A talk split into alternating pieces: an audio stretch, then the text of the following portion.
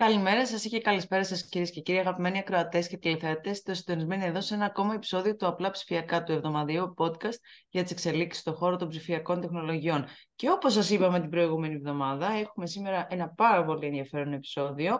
Εγώ, μαζί με τον συνάδελφό μου, τον αγαπημένο φίλο και συνάδελφο Δημήτρη Μαλά.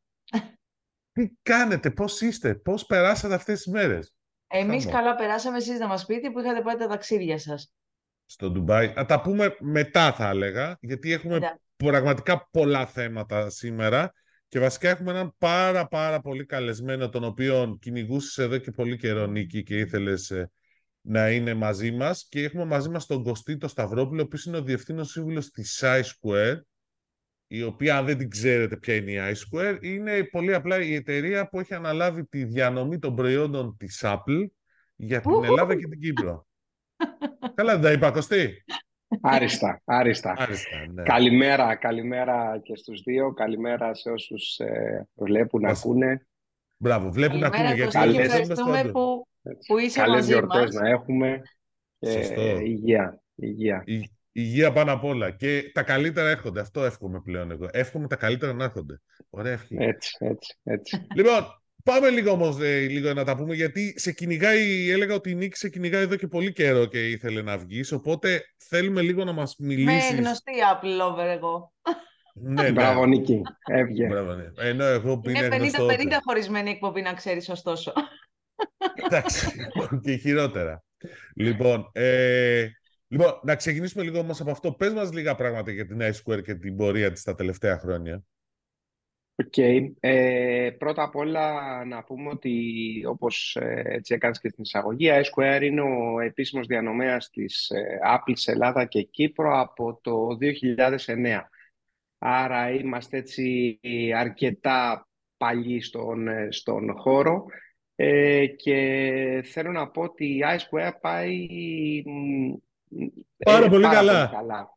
Πάρα πολύ καλά, ναι. Ε, χωρίς, ε, να το πω έτσι, ίχνος ε, υπεροψίας και χωρίς να ακουστώ α, αλαζόνας, η iSquare έχει μια πάρα πολύ πετυχημένη πορεία όλα αυτά τα χρόνια, από το 9 έως σήμερα, και το οποίο είναι σαφώς αποτέλεσμα του, του brand, έτσι, του πόσο δημοφιλές είναι το brand της Apple, αλλά δείχνει, αν θέλεις, ταυτόχρονα και πόσο ε, ποιότητα ανθρώπων, ε, καλή ποιότητα ανθρώπων έχουμε στην εταιρεία και την εξαιρετική δουλειά που κάνει όλη η ομάδα όλα αυτά τα χρόνια. Και μιλάμε για, όπως ξέρετε πάρα πολύ καλά και όσοι μας ακούνε, πολύ δύσκολα χρόνια, πέτρινα χρόνια από το, ε, την, την προηγούμενη, να το πω έτσι, δεκαετία, ε, που ταλάντισε πολύ και τη χώρα και τα σπίτια μας και τις οικογένειες και τα πάντα και τις δουλειές μας και παρόλα αυτά όλα τα χρόνια είχαμε μια πορεία ανάπτυξης η οποία δεν σταμάτησε καμία χρονιά ε, κάτι το οποίο έτσι μας κάνει πολύ χαρούμενους γιατί ξαναλέω πέρα από το brand δείχνει και την ποιότητα της εταιρείας, των υπηρεσιών που δίνουμε και ότι συνεχώς ψαχνόμαστε και προσπαθούμε να κάνουμε τη δουλειά μας ε, λίγο καλύτερα. Και αν θέλεις αυτή η επιτυχία, πάντα η επιτυχία θέλει δύο, έτσι είναι σαν το ταγκό. Ε, θέλω να πω ότι δουλέψαμε από την αρχή πολύ στενά ε, σε μια βάση εμπιστοσύνης και ειλικρίνειας με τους συνεργάτες μας και άρα επιτυχία είναι πρώτα απ' όλα επιτυχία των ανθρώπων, των συνεργατών μας και πελατών μας και μετά όλοι οι υπόλοιποι παράγοντες. Και να βάλουμε και λίγο νούμερα στην, στην εξίσωση. Αν, α, για να μην πάω πολύ πίσω, ε, αρκεί να αναλογιστούμε ότι πριν πέντε περίπου χρόνια, το 2018, η εταιρεία έκανε περίπου 100 εκατομμύρια, λίγο πάνω από 100 εκατομμύρια, 105 αν θυμάμαι καλά. Ε, και φέτος η εταιρεία, καλώς εχόντων των πραγμάτων, θα ξεπεράσει τα 400 εκατομμύρια. Άρα μιλάμε για μια πορεία επί τέσσερα μόνο την τελευταία πενταετία. Έτσι. Και... Συγγνώμη, το νούμερο που είπες, 400 εκατομμύρια ο τζίρος της iSquare. Ο τζίρος της iSquare, ναι, για το 2023, λίγο πάνω ίσως. Οκ. Okay. Okay. Αυτό είναι μεγαλύτερο και από τη μαμά Info Quest Technologies, την αδερφούλα μάλλον θα έλεγα. Όχι, δεν, α, δεν, είναι... το, δεν, δεν το ξέρω, ναι. Μπο, μπορεί, μπο, δεν το ξέρω. Δεν ξέρω Καλά, εντάξει, οκ, okay, ναι. Τώρα έτσι μου ήρθε... Οπότε δεν το, δεν το γνωρίζω. Απλώς ε, μιλάμε για μια, ε, να το πω έτσι, ένα οικοσύστημα το οποίο αυξάνεται σημαντικά ε, και στις δύο χώρες, και στην Ελλάδα και στην Κύπρο ε, και μιλάμε για μία, να το πω έτσι, έναν όγκο διανομής ο οποίος έχει ξεπεράσει όπως πολύ σωστά λες και τα πιο έτσι, αισιόδοξα ε, νούμερα ή σενάρια που είχαμε. Και επίσης να πούμε εδώ ότι η αύξηση αυτή ε, έρχεται από πέρυσι η εταιρεία έκανε 340 εκατομμύρια, δηλαδή η αύξηση είναι μεγάλη ακόμα και σε αυτά τα νούμερα, έτσι, γιατί πλέον δεν μιλάμε για 50 και 100 εκατομμύρια, μιλάμε για πολύ μεγάλα νούμερα. Άρα είμαστε έτσι αρκετά αισιόδοξοι ε, και αρκετά ικανοποιημένοι και θεωρούμε ότι όπως είπες πάρα πολύ σωστά, τα ωραία είναι μπροστά μας. Τα καλύτερα έρχονται. Έρχονται. Όχι, αλήθεια το λέω. Αλήθεια το λέω. Ε, Κωστή, είπες, ε, ευχαριστούμε για τα νούμερα, είναι εντυπωσιακά όντως. Αυτό δείχνει ότι και το τελευταίο iPhone, φαντάζομαι, πάει καλά ή τέλος πάντων σε ρωτώ να μας το επιβεβαιώσεις το νέο μοντέλο και επειδή αναφέρθηκες και σε οικοσύστημα, ήθελα να σε ρωτήσω τελικά πόσο μεγάλο είναι το οικοσύστημα της Apple στην Ελλάδα και πώς εξελίσσεται. Ε, πρώτα απ' όλα το, το, το iPhone ναι, πάει, το iPhone 15, σειρά 15, ε, πάει πάρα πολύ καλά. Ε, ο, όπως κάθε χρόνο δυστυχώς, δυστυχώς δεν έχουμε καταφέρει ακόμα να εξυπηρετήσουμε την ζήτηση των προπαραγγελιών ε, από το λανσάρισμα του προϊόντος που έγινε ε, τον Οκτώβριο. Ε, δηλαδή ακόμα προσπαθούμε να καλύψουμε ζήτηση ε, περασμένων μηνών και όχι ε, ζήτηση ροής, που σημαίνει ότι δεν υπάρχει ακόμα, να το πω έτσι, ικανό απόθεμα ώστε να καταλάβουμε πώς μπορεί να πάει αυτό το μοντέλο, δηλαδή ακόμα καλύπτουμε τη ζήτηση ε, και έχει μια πάρα πολύ μεγάλη αύξηση σε σχέση με το 2014. Έτσι. Ε, όταν εννοώ μεγάλη, εννοώ πολύ μεγάλη αύξηση σε σχέση με, το, με την αντίστοιχη σειρά 14. Βέβαια, εδώ να πούμε το εξής για να είμαστε δίκαιοι, ότι στη σειρά 14 τα Pro και τα Max το Νοέμβριο και το Δεκέμβριο ήταν πάρα πολύ λίγα λόγω των προβλημάτων που υπήρχαν στην κατασκευή τους στα εργοστάσια. Ε, ενώ φέτος, ας πούμε, το, η σειρά 15 δεν έχει τέτοια θέματα διαθεσιμότητας και άρα η ροή είναι, είναι πολύ καλύτερη εξού και πολύ μεγάλη αύξηση. Τι Αλλά, σημαίνει πάρα πολύ μεγάλη αύξηση για σένα; Ε, πολύ μεγάλη αύξηση. Πολύ μεγάλη αύξηση. Α, πάνω από 30% year on year. Έτσι, στις, ε, και μιλάω για τεμάχια, δεν μιλάω τζιρικά, έτσι, μιλάω για τεμάχια πάντα. Ε, άρα αυτό δίνει, να το πω έτσι, και λίγο τον, ε, τον τόνο πόσο καλά πάει το, το 15. Τώρα, για να έρθουμε στο οικοσύστημα. Εδώ πρώτα απ' όλα να πω ότι ό,τι πω είναι δικές μου εκτιμήσεις, έτσι δεν έχω συγκεκριμένα στοιχεία για το πόσο μεγάλο είναι το οικοσύστημα, γιατί είναι πολύ δύσκολο να μετρήσεις, να το πω έτσι, ε, πόσο μεγάλο είναι το οικοσύστημα της Apple σε οποιαδήποτε αγορά. Ε, θεωρώ λοιπόν ότι σήμερα υπάρχουν λίγο πάνω από 1,5 εκατομμύριο ενεργές συσκευές iPhone στην Ελλάδα και είναι μια βάση η οποία αυξάνει ε, κάθε χρόνο. Έτσι. Κάτι το οποίο και αυτό μην το θεωρούμε δεδομένο, ότι αυξάνει η βάση των ενεργών συσκευών δεν είναι τόσο απλό. Ε, γιατί υπάρχουν τηλέφωνα τα οποία σβήνουν έτσι, και τηλέφωνα τα οποία προστίθενται. Άρα σημαίνει ότι τα τηλέφωνα τα οποία προστίθενται είναι ε, σημαντικά περισσότερα από τα τηλέφωνα τα οποία αποσύρονται, να το πω έτσι, ε, από την αγορά. Ε, τα νούμερα για τα ελληνικά δεδομένα είναι πολύ μεγάλα ε, και ξαναλέω μιλάμε για ενεργές συσκευές iPhone. Ε, σε αυτό εδώ να προσθέσουμε και, την, και τα άλλα προϊόντα. Άρα, ναι, γι' αυτό ακριβώς ρωτήσαμε για οικοσύστημα. Ναι, αν αναλογιστούμε λοιπόν ότι κάθε χρόνο διακινούμε, σαν SQR χοντρικά διακινούμε ε, λίγο πάνω από ένα εκατομμύριο κωδικούς και μιλάω για τα βασικά μας προϊόντα, έτσι. Αν λοιπόν σκεφτούμε ότι υπάρχει ένα αρέσιο περίπου 80% στα iPhone, τι σημαίνει αυτό, ότι αν πουλάμε το χρόνο, παράδειγμα λέω τώρα, 1000 iPhone, τότε πουλάμε άλλα 800 από όλα τα υπόλοιπα προϊόντα. Ε, Mac, iPad, Watch και AirPods. Αυτό είναι άλλα προϊόντα. Δεν βάζω μέσα εκεί τα θήκες, καλώδια κτλ. Δεν τα βάζω εκεί μέσα. Άρα τι σημαίνει αυτό, ότι αν δούμε αν πάρουμε αυτό το, το ρέσιο, τότε σημαίνει ότι το οικοσύστημα μεγαλώνει πάρα πολύ γρήγορα. Έτσι, σε, σε, σε πολύ ισχυρά διψήφια νούμερα χρόνο με το χρόνο. Και αυτό, αν θέλετε, το, μαρτυρά, το μαρτυρούν και άλλα δύο, δύο παράγοντες. Ο ένας είναι ο τζίρος, οι πωλήσεις που είπαμε πριν, και ο άλλος είναι η, η ενεργοποίηση, δηλαδή το πόσες συσκευές ενεργοποιούνται και στο, στο δίκτυο της Apple. Άρα, σε γενικές γραμμές, ε, κάθε χρόνο καταγράφουμε μια ισχυρά διψήφια ανάπτυξη, να το πω έτσι, τόσο σε επίπεδο πωλήσεων, όσο και σε επίπεδο μεγέθυνσης της αγοράς και του μεριδίου μας, να το πω έτσι, ανάλογα σε όποια αγορά δραστηριοποιούμαστε. Είτε αυτή είναι στα κινητά, είτε είναι στα υπολογιστέ, είτε είναι στα ταμπλέτες. Wearables και πάλι Τώρα δεν ξέρω αν μπορείς εσύ να μας πεις, αλλά πότε, πώς, πότε εκτιμάς εσύ ότι θα δούμε επιπλέον υπηρεσίες από την Apple στην Ελλάδα; Δηλαδή, εντάξει, έχουμε το Apple TV+, Plus, έχουμε το Apple Music. Από πότε θα δούμε επιπλέον υπηρεσίες, ξέρω, αυτές που σχετίζονται με τα τραπεζικά προϊόντα; Α, αν γνωρίζεις και αν μπορείς, ξέρεις περιγράψω λίγο το πώς δουλεύει αυτό το πράγμα, ώστε να μπορέσουμε ίσως από κοινού να βγάλουμε και οι, οι άνθρωποι που μας βλέπουν και μας ακούνε κάποια συμπεράσματα.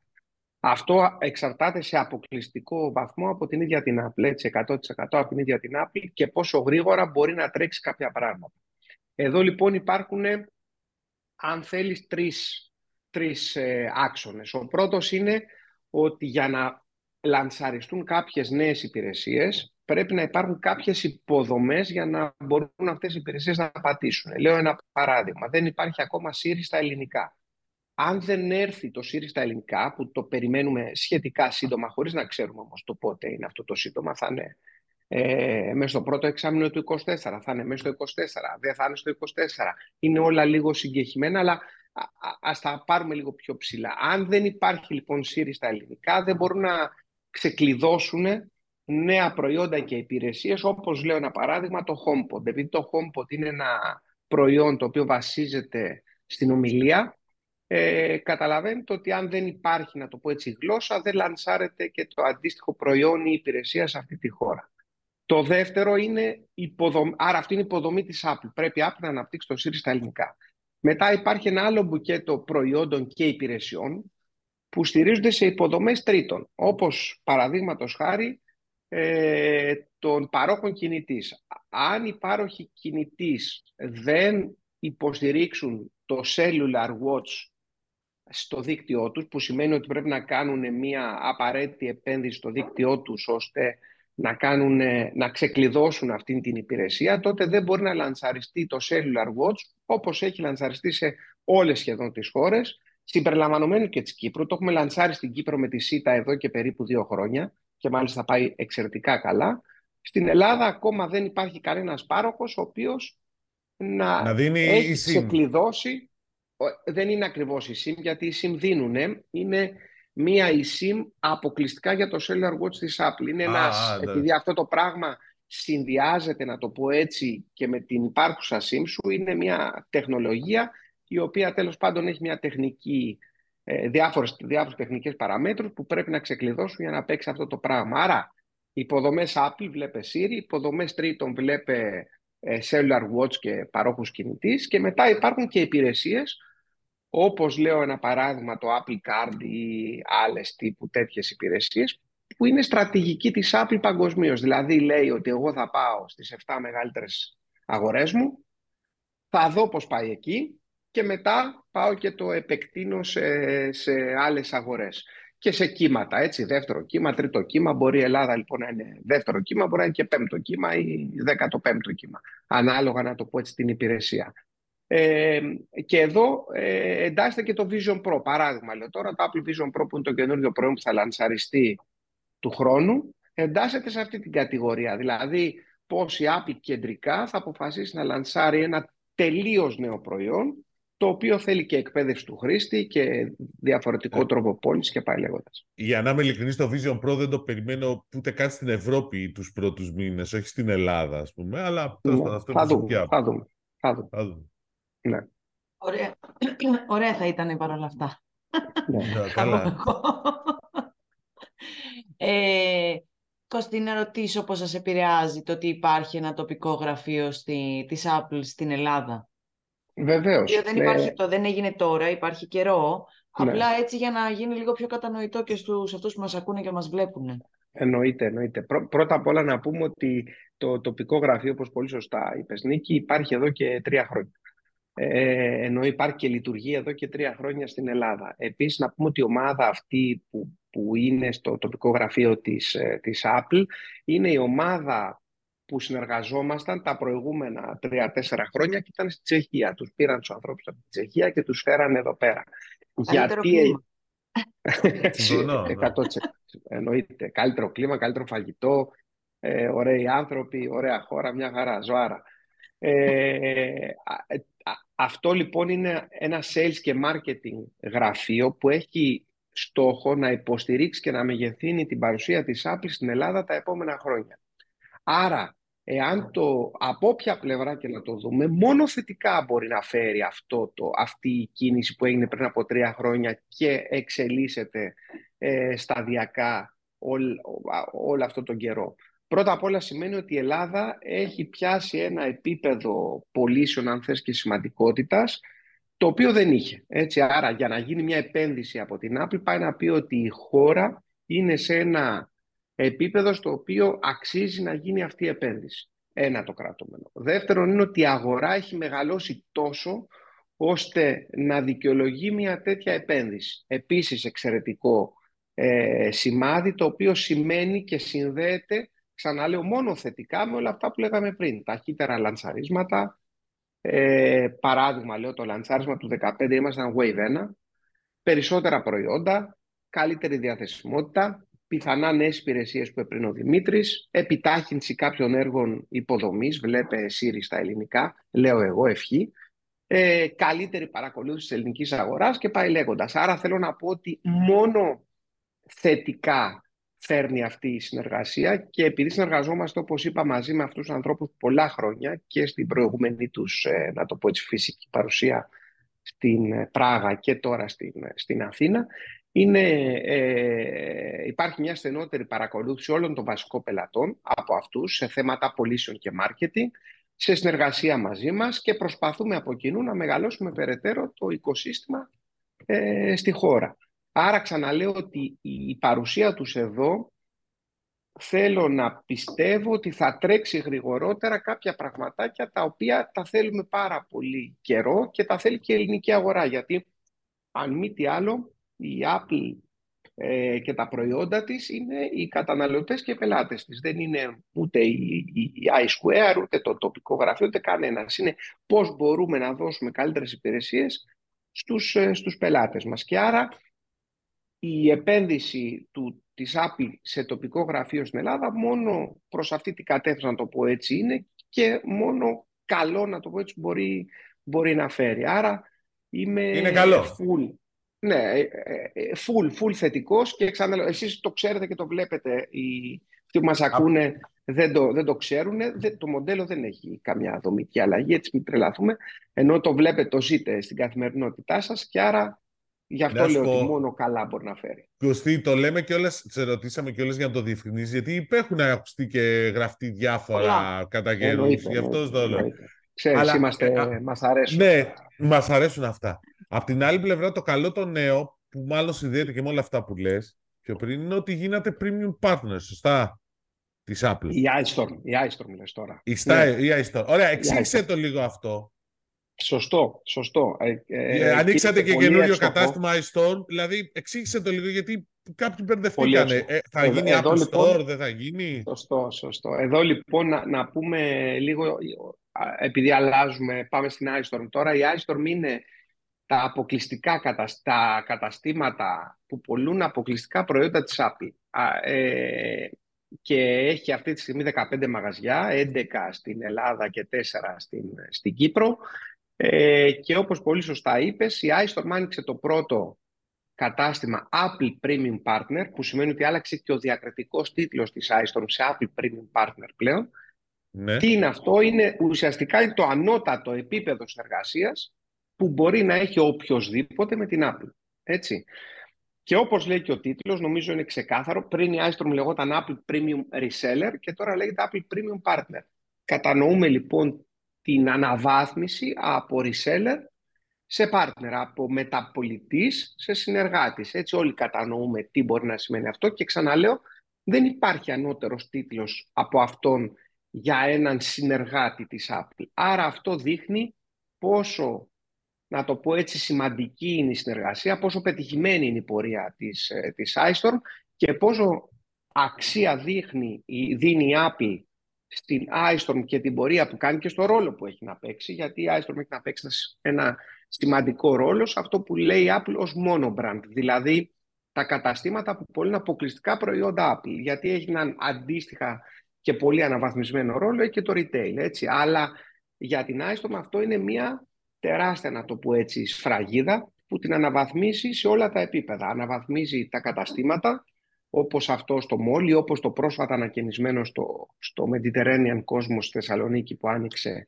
και αυτό ε, τον ε, Νοέμβριο, ε, όπου ο πελάτης μπορεί να γευτεί πλέον σε ένα νέο μοντέλο, σε ένα νέο χώρο, σε ένα τελείως νέο concept, την απόλυτη εμπειρία της Apple. Και αν θες και ένα νέο, ε, θα αναβαθμιστεί μέσα στο έτος, μέσα στο 2024, συγγνώμη, στο, στο 2023, στο επόμενο έτος. Ε, ναι, γιατί ε, είναι λίγο προοριακά να προλάβετε. Σωστό, ναι. σωστό. Και η, όλη η ηλεκτρονική εμπειρία του iStone.gr, δηλαδή εδώ η Apple τι λέει, ότι δεν αναβαθμίζουμε μόνο το ένα κανάλι που είναι το φυσικό κατάστημα, αλλά αναβαθμίζουμε όλη την εμπειρία και το ηλεκτρονικό κατάστημα. Άρα μέσα στο 24 θα δείτε και μια τελείως καινούργια εμπειρία στο iStorm.gr που θα προσωμιάζει όσο πιο πολύ γίνεται το apple.com και γενικά το online κανάλι το οποίο δεν θα έχει σε τίποτα να ζηλέψει ή να του λείπει από ότι έχει ένα φυσικό κανάλι. Άρα ανεξάρτητα από το που θέλουν οι άνθρωποι να αγοράσουν ή να επιλέξουν να αγοράσουν τα προϊόντα τους η εμπειρία θα είναι η κορυφαία ή αυτό ελπίζουμε τέλος πάντων και γι' αυτό προσπαθούμε. Αυτό προσπαθείτε. Ας και ανέφερες και πολύ ωραία πάσα το ότι θα αναβαθμιστεί το ηλεκτρονικό κατάστημα και είναι αυτό στα επόμενα πλάνα σας για το 24. Ποια είναι τα άλλα πλάνα σας για το τομέα της λιανικής; Ωραία. Άρα, ε, στο, στο κομμάτι της iStorm, για να κλείσουμε την iStorm, είναι ότι η iStorm μέσα στα επόμενα, να το πω έτσι, ε, κάποια χρόνια, τρία-τέσσερα χρόνια, έχει στόχο να επεκταθεί περαιτέρω με νέα σημεία, τόσο στην Αθήνα όσο και στην επαρχία και να φτάσει περίπου τα 20 καταστήματα από, ναι, από τα 15 που είναι σήμερα. Άρα ε, η Άιστον θα προσπαθήσει να κάνει δύο πράγματα. Να, να ε, αναπτύξει νέα σημεία, ένα, ε, και δεύτερον να αναβαθμίσει την εμπειρία σε όσα περισσότερα σημεία μπορεί σε Apple Premium Partner look and feel, να το πω έτσι, μοντέλο. Τώρα, πάμε στην, ε, στην, ε, στους, ε, στις αλυσίδες λιανικής, Κοτσόβολο, Πλαίσιο, Public, που είναι οι μεγάλοι μας ε, πελάτες και οι πράγματι πολύ ε, καλοί συνεργάτες, όπου τα τελευταία χρόνια έχει γίνει μια τεράστια επένδυση από πλευράς μας με τη δημιουργία αποκλειστικών σημείων Apple, τα λεγόμενα Apple Programs.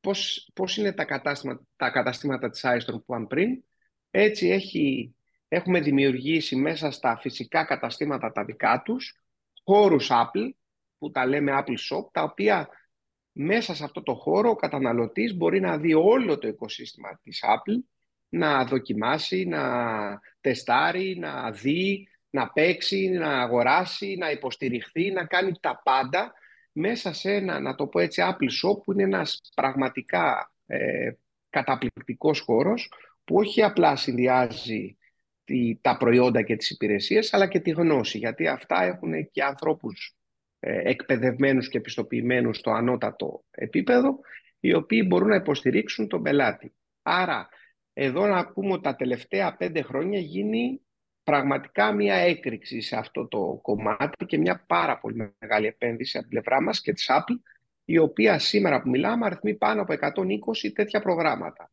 Αν σκεφτούμε λοιπόν ότι το 2018 είχαμε 9 τέτοια προγράμματα για να πάω και στη σύγκριση με την πενταετία και σήμερα έχουμε πάνω από 120, 122 αν δεν κάνω λάθος, μπορούμε να καταλάβουμε την ε, πρόοδο και την τεράστια εξάπλωση αυτού του προγράμματος. Και αυτό είναι σε συνεργασία και με τους τρεις, Κοτσόβολο, Πλαίσιο, Public, μέσα στα καταστήματά τους. Έχουμε Apple χώρους οι οποίοι δίνουν αυτό που είπαμε, την καλύτερη εμπειρία Apple και αυτοί πλαισιώνται και με ανθρώπους και δικούς μας ανθρώπους και δικούς τους ανθρώπους που υπάρχουν ήδη στη σάλα πάνω από 250 άνθρωποι σήμερα λοιπόν είναι εκπαιδευμένοι και επιστοποιημένοι για να υποστηρίξουν τους πελάτες σε Apple οικοσύστημα. Και αυτό συνεχώς, να το πω έτσι, θα αναβαθμίζεται και θα μεγαλώνει ώστε να καλύψουμε και όλη την επικράτεια και όσα περισσότερα μαγαζιά μπορούμε. Αλλά ήδη καλύπτουμε περίπου το 70 με 75% των, ε, των σημείων πώλησης. Άρα, Άρα είστε έχει καλά. γίνει και εκεί πολύ δουλίτσα. Πολύ δουλίτσα. Εντάξει, οκ. Okay. Λοιπόν, Κωστή, ε, για να το κλείσουμε λίγο. Για δώσε μας λίγο τη δική σου την εικόνα για το πώς βλέπεις να διαμορφώνει το τοπίο της λιανικής, τα consumer electronics, δηλαδή γενικώς που υπάρχει πολύ κινητικότητα. Γελάς, γιατί γελάς; Ε, γελάω γιατί τώρα αυτό είναι ε, προσωπική άποψη, να το πω έτσι, και ε, δεν έχει να κάνει με τίποτα που λέγαμε πριν. Έτσι. Oh, ε, μα δεν κατάλαβες την προσωπική σου άποψη γιατί είσαι 15 χρόνια, έχεις, okay. τρέχεις στην I Square, 15 δεν είναι πλέον, πόσο, όχι 15, 15, 15 πάει του χρόνου, έχετε και γενέθλια, ναι. Έτσι, λοιπόν, έτσι. λοιπόν, και εντάξει, είσαι και χρόνια στη, στην αγορά και έχεις εικόνα, δηλαδή, γι' αυτό το θέλω. Οκ. Okay. Πρώτα απ' όλα θα, θα, θα ξεκινήσω λέγοντας ότι νομίζω, προσωπική μου άποψη, ότι τα ωραία είναι μπροστά μας σε αυτό το, σε αυτό το ερώτημα. Δηλαδή, τι θέλω να πω. Σου άρεσε αυτή η, η ατάκα, θα την έχεις κολλήσει. Μ' αρέσει, μ αρέσει, μ αρέσει. Τα ωραία είναι μπροστά μας.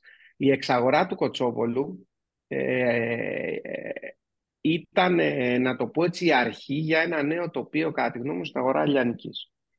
Ε, το ενδιαφέρον α, τελικά για την εξαγορά του Κοτσόβολου από τη ΔΕΗ ε, είναι ότι απέδειξε ε, ότι αυτή η αγορά λιανικής που συνδέεται με την τεχνολογία, με την ευρύτερη έννοια, έχει ένα πολύ απέκτησε ή τέλος πάντων, ε, πώς να το πω, ε, μάζεψε κοντά της ε, τεράστιο ενδιαφέρον και μάλιστα από παίκτες από τους οποίους σήμερα δεν είχαν, έως σήμερα δεν είχαν καμία παρουσία σε αυτό το κομμάτι, όπως είναι η ΔΕΗ, έτσι.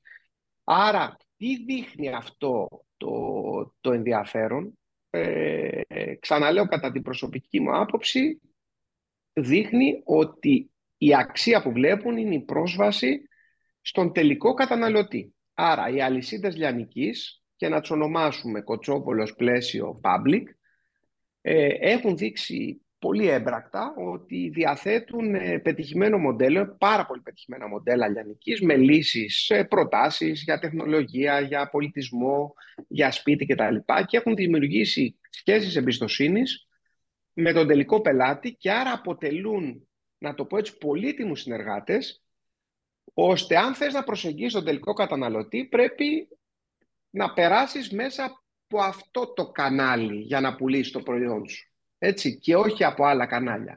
Δείχνει δηλαδή, αν θέλεις και τολμώ έτσι να το πω, ότι ε, έχουν επικρατήσει έναντι των, πώς να τους πω, των μονοσήμαντων καταστημάτων λιανικής, όπως είναι αυτά των παρόχων κινητής τηλεφωνίας, όπως είναι τα καταστήματα των παρόχων ενέργειας ε, ή άλλους παρόμοιους, ε, άλλες παρόμοιες αλυσίδες λιανικής. Άρα ο καταναλωτής προτιμάει και επιλέγει να πάει σε χώρους όπου μπορεί να δει μια ευρία γκάμα και όχι κάτι συγκεκριμένο, μπορεί να πάρει πολλές υπηρεσίες και όχι μία συγκεκριμένη, μπορεί να συμβουλευτεί ανθρώπους για πολλά πράγματα και όχι για ένα συγκεκριμένο και άρα όλα αυτά δίνουν περαιτέρω αξία σε αυτή την αγορά λιανικής. Επίσης, να πούμε εδώ, Νίκη και Δημήτρη, ότι με τον ένα με τον άλλον τρόπο πλέον σχεδόν τα πάντα μπαίνουν στην πρίζα. Έτσι. Άρα η τεχνολογία από χόμπι λίγων παραδοσιακών, καλή ώρα εμάς των ε, των τριών έχει γίνει ανάγκη πολλών. Και αυτό διατρέχει τα πάντα. Από υπολογιστές, ε, ψυγεία, κουζίνες, ε, φωτοβολταϊκά, ε, ψήξη θέρμανση, ακόμα και πολιτισμό. Έτσι, audiobooks, podcast και τα, τα πάντα έχουν γίνει τεχνολογία. Και τα πάντα, αν θέλεις, θα γίνουν ακόμα περισσότερο τεχνολογία. Και άρα αυτό δίνει ακόμα μεγαλύτερη αξία σε αυτές τις αλυσίδες λιανικής.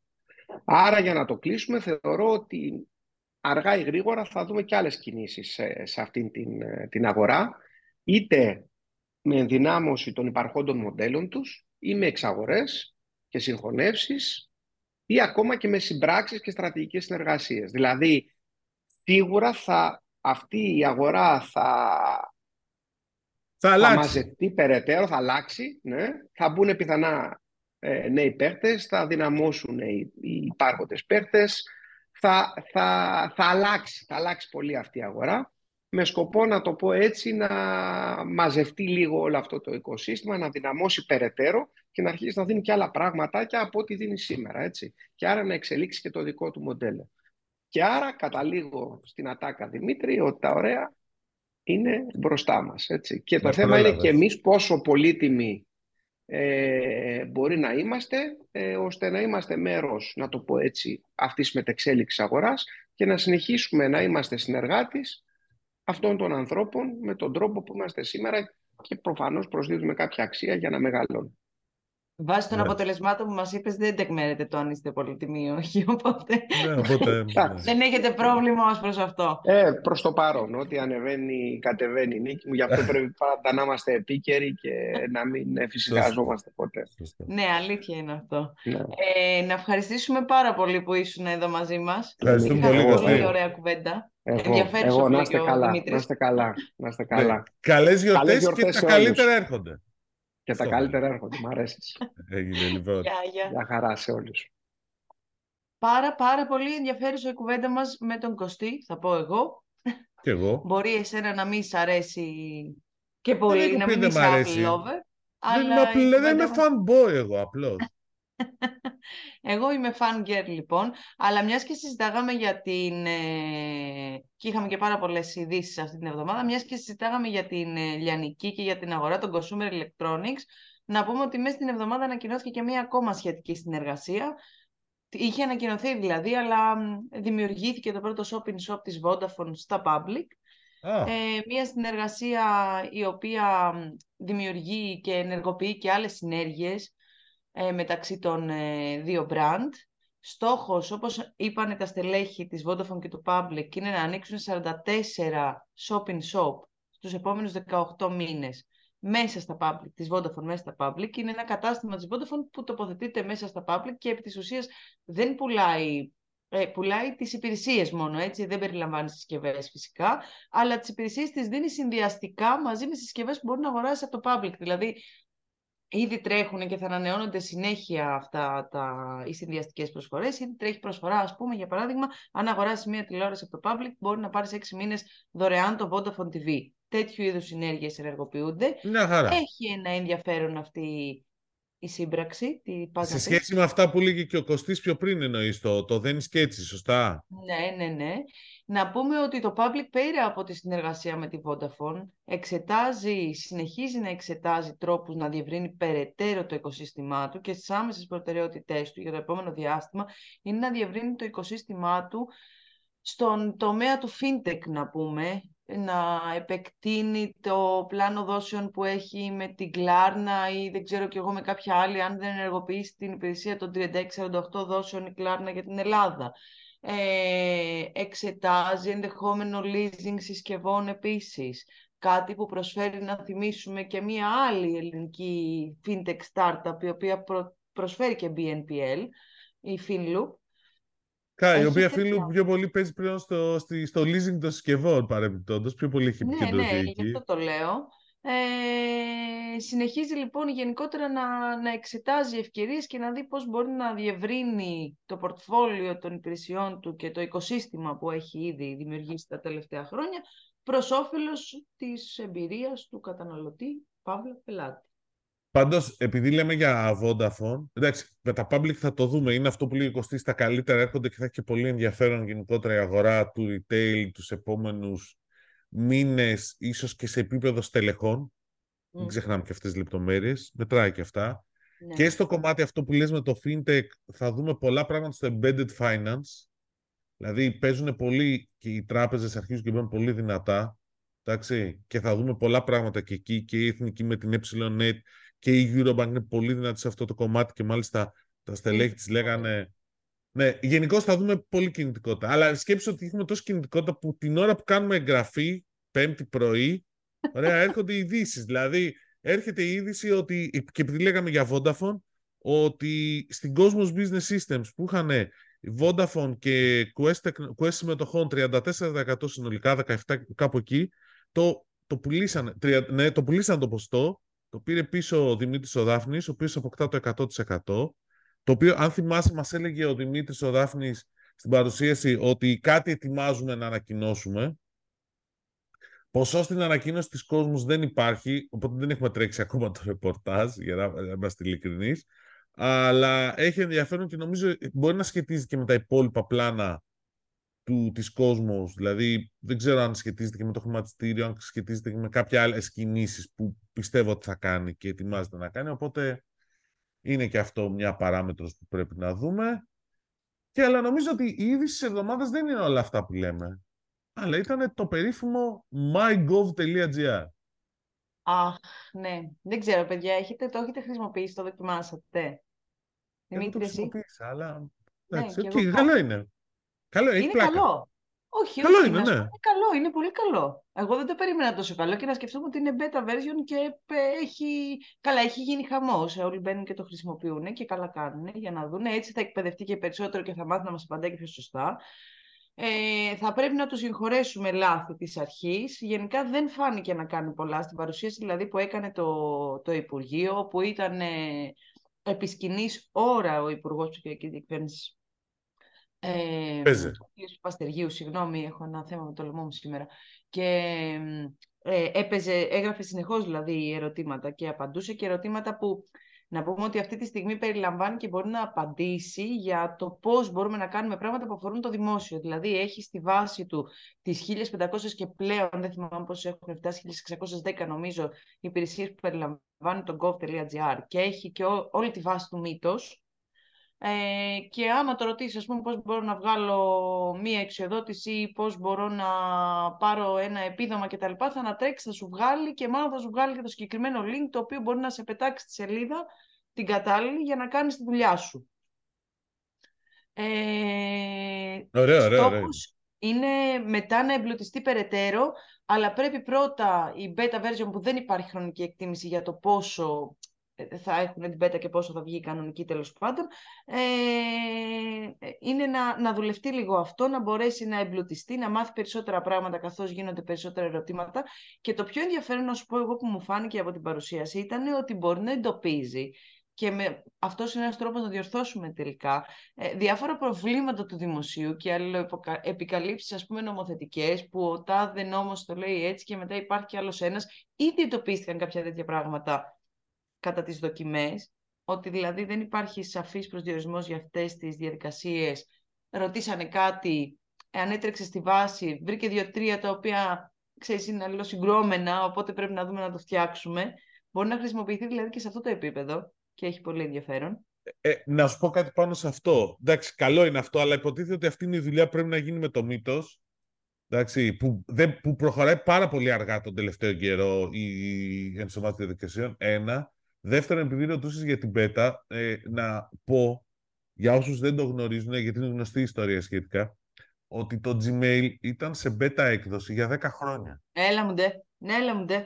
Το εντάξει, και κανείς δεν παραπονέθηκε. Ναι. λοιπόν, οπότε, εντάξει παιδιά, τώρα αν η Google είχε μια, μια, μια δική της, ε, το δικό της το πιο δημοφιλές πρόγραμμα ε, για email 10 χρόνια σε beta, εντάξει, ας είναι και ο δικός μας ο ψηφιακός βοηθός για 2-3, δεν θα είναι κακό. Δηλαδή δεν το ναι. καταλαβαίνει και κανείς. Να πούμε ότι το έργο υλοποιήθηκε με OTE, Accenture και Microsoft. Και τη Unity είδα. Ναι, ε, ενώ δοκιμάστηκαν ε, και άλλα και άλλη τεχνητή νοημοσύνη, τέλος πάντων, generative AI μοντέλα, ε, καταλήξαν στη Microsoft εν τέλει. Ε, και να πούμε ότι ναι, δουλεύει πολύ καλά, να το δοκιμάσετε όλοι. Έχουμε, θα έχουμε και άλλα πράγματα από το Υπουργείο τις επόμενες μέρες. Μικρά έργα που διευκολύνουν, θα βγει για παράδειγμα το ψηφιακό μητρό, κάπως έτσι των ζών συντροφιάς, όπου θα μπορείς πλέον να καταχωρείς έναν μοναδικό αριθμό για το ζώο σου και να μπορείς να, άμα χαθεί, να βρίσκεται, θα θα υπάρχει ολόκληρη διαδικασία τέτοια θα παρουσιαστεί μέσα στις επόμενες ημέρες. Ε, έχει, έχει ε, ενδιαφέρον. Εγώ περιμένω κάποια πράγματα που έχουν σχέση. Ο Δέδαλος θα είναι ωραία ιστορία με το υπεροπολογιστικό σύστημα. Ναι. Και κάτι θα δούμε και στο cloud computing. Και το λέω γιατί είναι πολύ σημαντικό να καταλάβει κανείς ότι όλη αυτή η ιστορία που μιλάμε για το artificial intelligence θέλει δεδομένα, θέλει μεγάλη πολιτιστική ισχύ, όλα αυτά είναι απαραίτητα. Ακόμα και τα data centers είναι απαραίτητα. Και, στο... και κατά την παρουσίαση λέγοντας ότι είναι καλό που βγήκαμε πρώτοι, γιατί είναι το πρώτο τέτοιο παράδειγμα με τέτοιο εύρος χρήσης, ας πούμε, που υλοποιείται Generative AI στο δημόσιο στην Ευρώπη. Κάτι έχει κάνει η Πορτογαλία, αλλά είναι σε πολύ ε, πιο απλοϊκή μορφή και πρώτα στάδια. Ε, και είναι θετικό, όπως επεσήμεναν τα στελέχη των εταιριών που συμμετείχαν κιόλας, γιατί θα δεσμεύσουμε αυτή την απαραίτητη υπολογιστική ισχύ, η οποία είναι πεπερασμένη, δεν είναι άπειρη. Yeah. Το λέω, το λέω, ξέρεις, προσπάθησα να κάνω και μια γέφυρα προς τα data centers που η Microsoft έχει επιτέλους κατα... βγάζει το διαγωνισμό για να χτιστεί αυτό επιπλέον το data center, δηλαδή, εντάξει, οκ. Okay. Εγώ να σου πω ότι έρχεται και άλλος παίκτης data center στην Ελλάδα. Ποιος έρχεται; Ε, δεν μπορώ να σου πω ποιος είναι. Ευρωπαϊκή. Α, δεν μπορείς να πεις τώρα ποιος σε μένα. Μετά όταν εγώ λέω, Α, δεν μπορώ να σου πω, μου τη λες. Όχι, δεν record, Χριστιανέ μου, είμαστε στον αέρα, δεν ξέρω αν το θυμάσαι. Δεν πειράζει. Λοιπόν, Έλα, Χριστέ. Θα μου πεις μετά. Λοιπόν, ε, ωραία, τι άλλο Ναι, είναι πάντως λοιπόν... παίκτης από Ευρώπη που έρχεται, έχει σχέδια για να έρθει να δραστηριοποιηθεί εδώ. Θα έχουμε εξελίξεις πάντως στο χώρο των ε, data center ε, το επόμενο διάστημα. Πέρα από τη Microsoft που επιτέλους θα ρίξει τα θεμέλια, θα, θα δούμε ανακοινώσεις και από την Amazon και από την Google ενδεχομένως για το πού θα κατασκευάσουν ή με ποιους θα συμπράξουν. AWS είναι σίγουρα, θα πάει digital reality. Είναι τελειωμένο αυτό θα έλεγα. Όχι τελειωμένο. Η Google πάλι ε, παίζει Sparkle, παίζει να τα απλώσει κιόλας και να μην είναι όλα στο ίδιο σημείο, Ισχύει. οπότε να δημιουργηθεί και κάτι. Πάντως, Grid Telecom ανακοίνωση με Extra Infrastructure συνεργασία πριν από λίγο. Επίσης, την ώρα της εκπομπής, δεν ξέρω, αυτό το podcast είναι για να βγάζει ειδήσεις στον αέρα. Το οποίο τέτοιο. Ε, και επίσης, δεν, δεν σου έχω πει γιατί ήμουν Ντουμπάι. Ναι. Ε, επίσης να πούμε ότι δεν ξέρω τώρα μπορεί και μέχρι να τελειώσουμε το, το σημερινό να ανακοινωθεί και ο, οι εξελίξεις ε, στη δίκηση του ΟΤΕ γιατί φημολογείται ότι θα υπάρξουν σήμερα ανακοινώσεις, δηλαδή αύριο που θα το δείτε εσείς, θα έχουν γίνει ναι, ε, έντονη φημολογία για το ότι αποχωρεί ο κύριος Τσαμάς, όχι τώρα, προγραμματισμένα το όταν λήξει αλλά... Καλά, εντάξει, ναι, και οι πληροφορίες λένε ότι θα είναι αντικαθιστά στο Κώστον Εμπής, ο οποίος είναι ο CEO της ε, Χβάτσκι Telecom. Είναι ο, ο, ο, ο μεγαλύτερος πάροχος τηλεπικοινωνικός στην Κροατία, που επίσης ελέγχεται από την Deutsche Telekom και έχει πάει ο Κώστος εκεί πέρα κάμποσα χρόνια. Και ο γιος του είναι ταλέντος στο ποδόσφαιρο. Μεγάλη ιστορία αυτή. Τέλος πάντων. Ε, άλλη συζήτηση. Λοιπόν, ε, Μάλλον περίμενε να κλείσουμε λίγο τα του δημοσίου. Πες μου λίγο τι έγινε με την Ειδίκα, τι ανακοίνωσε και να πάμε μετά στα consumer. Ε, με την Ειδίκα υπήρξε μια ενημέρωση όπου ενημερωθήκαμε για τα έργα του Ταμείου Ανάκαμψης που έχουν ε, δημοπρατηθεί ή έχουν κατακυρωθεί, γιατί είναι και οι δύο περιπτώσεις. Είναι έργα 265 εκατομμυρίων ευρώ τα οποία πρέπει να υλοποιηθούν την επόμενη διετία και γι' αυτό είναι και πάρα πολύ μεγάλο το, το στίχημα. Δηλαδή, αν το προηγούμενο διάστημα, το 13 ήταν, το 23 ήταν για να γίνουν οι διαγωνισμοί, τώρα μπαίνουμε σε φάση υλοποίησης των έργων, ε, το οποίο είναι και το πιο σημαντικό και να υλοποιηθούν on time, γιατί το Ταμείο Ανάκαμψης έχουμε πάρα πολλές φορές έχει ασφικτικά χρονοδιαγράμματα, αλλά και να ε, υλοποιηθούν σωστά, όπως είπε η επικεφαλής της, ειδικά η κυρία Νίκη Τζούμα, ε, στην ενημέρωση. Τα έργα αυτά έχουν πάρα πολύ ενδιαφέρον, γιατί θα πάνε εντελώς σε, άλλο, σε άλλη σφαίρα την, την υγεία, σε άλλη ψηφιακή σφαίρα ε, ο ατομικός φάκελος υγείας και το e-ραντεβού για τα νοσοκομεία. Θα σου φέρω ως παράδειγμα μόνο το ότι θα μπορείς πλέον από εκεί που παίρνεις ένα νοσοκομείο και σου λέει ότι έχεις ραντεβού σε 8 μήνες, να παίρνεις έναν αριθμό και να μπορείς να βλέπεις διαθεσιμότητα σε όλα ψηφιακά, να κλείνεις ηλεκτρονικά. Δηλαδή, είναι κάτι το οποίο θεωρώ ότι θα είναι τρομερά βοηθητικό και θα αλλάξει πάρα πολύ. Πώς άλλαξε την αίσθησή μας για το δημόσιο, το γεγονός ότι μπορούμε να μπούμε στο gov.gr και να κάνουμε ψηφιακά μια υπεύθυνη δήλωση χωρίς να ταλαιπωρηθούμε. Το ίδιο πράγμα νομίζω ότι θα είναι και το, το e-ραντεβού. Καλά, είναι και γενικώ και, έργο, τέλος πάντων, και γενικώς ο, το σύστημα. Και ο ψηφιακός φάκελος υγείας για μένα είναι πολύ κομβικός. Προσωπική άποψη. Ναι, αυτό είναι πάρα πολύ κομβικό γιατί θα ενεργοποιήσει και πάρα πολλές άλλες δυνατότητες Ε, δηλαδή θα μπορείς να, να έχεις, και ξέρεις, έλεγε κάτι πάρα πολύ ενδιαφέρον και μάλιστα ε, θα τη φιλοξενήσουμε σε ένα από τα επόμενα επεισόδια την επικεφαλής ειδικά. Ε, σε ενημερώνω εδώ, ναι. Ε, ναι, ναι, με ενημερώνεις εδώ, αλλά έχουμε κλεισμένα τα πάντα. Δηλαδή, το λες εσύ, θα δούμε, ναι. ναι.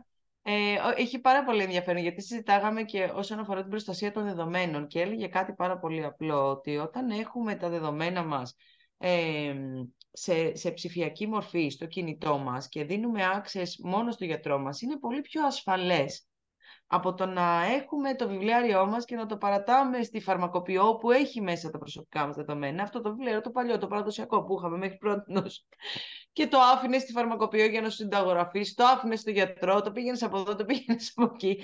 Είναι πολύ πιο ασφαλές το να, έχεις, να είναι σε μια ψηφιακή βάση με συγκεκριμένα πρωτόκολλα ασφαλείας που δεν μπορεί να έχει πρόσβαση παρά μόνο αυτός που δίνεις εσύ και δικαιοδοσία. Πες. Λοιπόν, να, επειδή μιλήσει τώρα και κυβερνοασφάλεια, να πούμε ότι είχαμε και την Κασπέρσκι που μας ανακοίνωσε ότι πάνε πολύ καλά, 40, πόσο είχαν, 50, 45% αύξηση εισόδων στην Ελλάδα. Θα δώσουν έμβαση στο δωμάτιο της βιομηχανικής κυβερνοπροστασίας που γενικώς παίζει πάρα πολύ τον τελευταίο καιρό και εκεί θα έχουμε πράγματα και στην Ελλάδα αρχίζουν πλέον και το ζητάνε επιχειρήσεις. Γενικώς και εκεί γίνεται ένας χαμός. Ε, λοιπόν, ε, άλλο. Άλλο, να κλείσουμε με Ντουμπάι; Εσύ τι έκανες στο Ντουμπάι, πες μου που έπινες καφέ στον 28ο όροφο. 148 όροφο. Α, στο 148 κάτσε. Στο Χοπί δεν είναι καλή. 28ο όροφο και εδώ έχεις στην Αθήνα. Λέει, άμα πας, ας πούμε, πάνω στο, εδώ πάνω στην Πανόρ, μου βγαίνει 20 όροφος. Εντάξει, έχουμε πει, δεν είναι κάτι. 148 είναι κάτι. Sorry, παιδιά, αλλά. Μου λες και κάτι. Λοιπόν, ναι. Ε, η μασική Huawei, η οποία παρουσίασε τρία νέα προϊόντα ουσιαστικά. Τα lipstick ε, τα ξαναβγαλέ. Θα σου πω σε λίγο. Άσε με να τελειώσει, γιατί αυτό που έβγαλες στα ακουστικά είναι ό,τι πιο ενδιαφέρον, αλλά με αυτό θέλω να κλείσω. Λοιπόν, παρουσίασε ε, ένα tablet, το MatePad, το καινούριο, το Pro, το οποίο είναι 13,2 inches, πάρα πολύ ωραίο, αλλά δεν ξέρουμε πότε θα έρθει στην Ελλάδα. Πολύ εντυπωσιακό για creative ανθρώπους που λέει και μια ψυχή. Ε, Γενικώς ε, πολύ ωραίο. Παρουσίασε επίσης ένα καινούριο notebook, το MateBook D16, το οποίο επίσης θα έρθει μέσα Γενάρη, το οποίο είναι 16 αλλά πάρα πολύ ελαφρύ, 1,68 κιλά. Πάρα πολύ ωραίο, λεπτό, ελαφρύ και γενικώς η Huawei προσπαθεί να συνδυάσει την καινοτομία με την ομορφιά. Αυτό ήταν το μότο αυτής της εκδήλωσης κατά κάποιο τρόπο και αυτά τα δύο προϊόντα το υποστηρίζουν. Αλλά αυτό που το υποστηρίζει περισσότερο και για μένα είναι τα προϊόντα που περιμένω να δω μέσα στην επόμενη χρονιά, γιατί θα έρθει μέσα Γενάρη στην Ελλάδα, είναι το Huawei Free Clip. Πρόσεξε, δεν αντικατέστησαν το lipstick, βγάλε ένα διαφορετικό μοντέλο, το οποίο είναι, σαν σκουλαρίκια είναι τα ακουστικά, ωραία, ε, τα οποία τα βάζεις σε όποια αυτή και αν θες, δηλαδή δεν είναι ότι αυτό πρέπει να πάει αριστερό, αυτό δεξιά, πάνε και τα δύο όπου θες, το οποίο είναι πολύ πρακτικό και το πρόγραμμα αναγνωρίζει. Έχει πάρα πολύ καλό ήχο. Τα βάζεις και είναι open ear. Έτσι... Ναι, ναι, δεν πέφτουν. Με... Ναι, ναι, ναι. Σίγουρα. Το δοκιμάζαμε, το δοκιμάζαμε με τα, ξέρεις τώρα, με τα δύο μπουμπούκια που ξέρεις και εσύ πολύ καλά. Το δοκιμάζαμε, δεν πέφτανε. Πάρα πολύ καλός ήχος. 199 ευρώ θα έρθουν. Πάρα... Σας από κάπου η αστυνομία.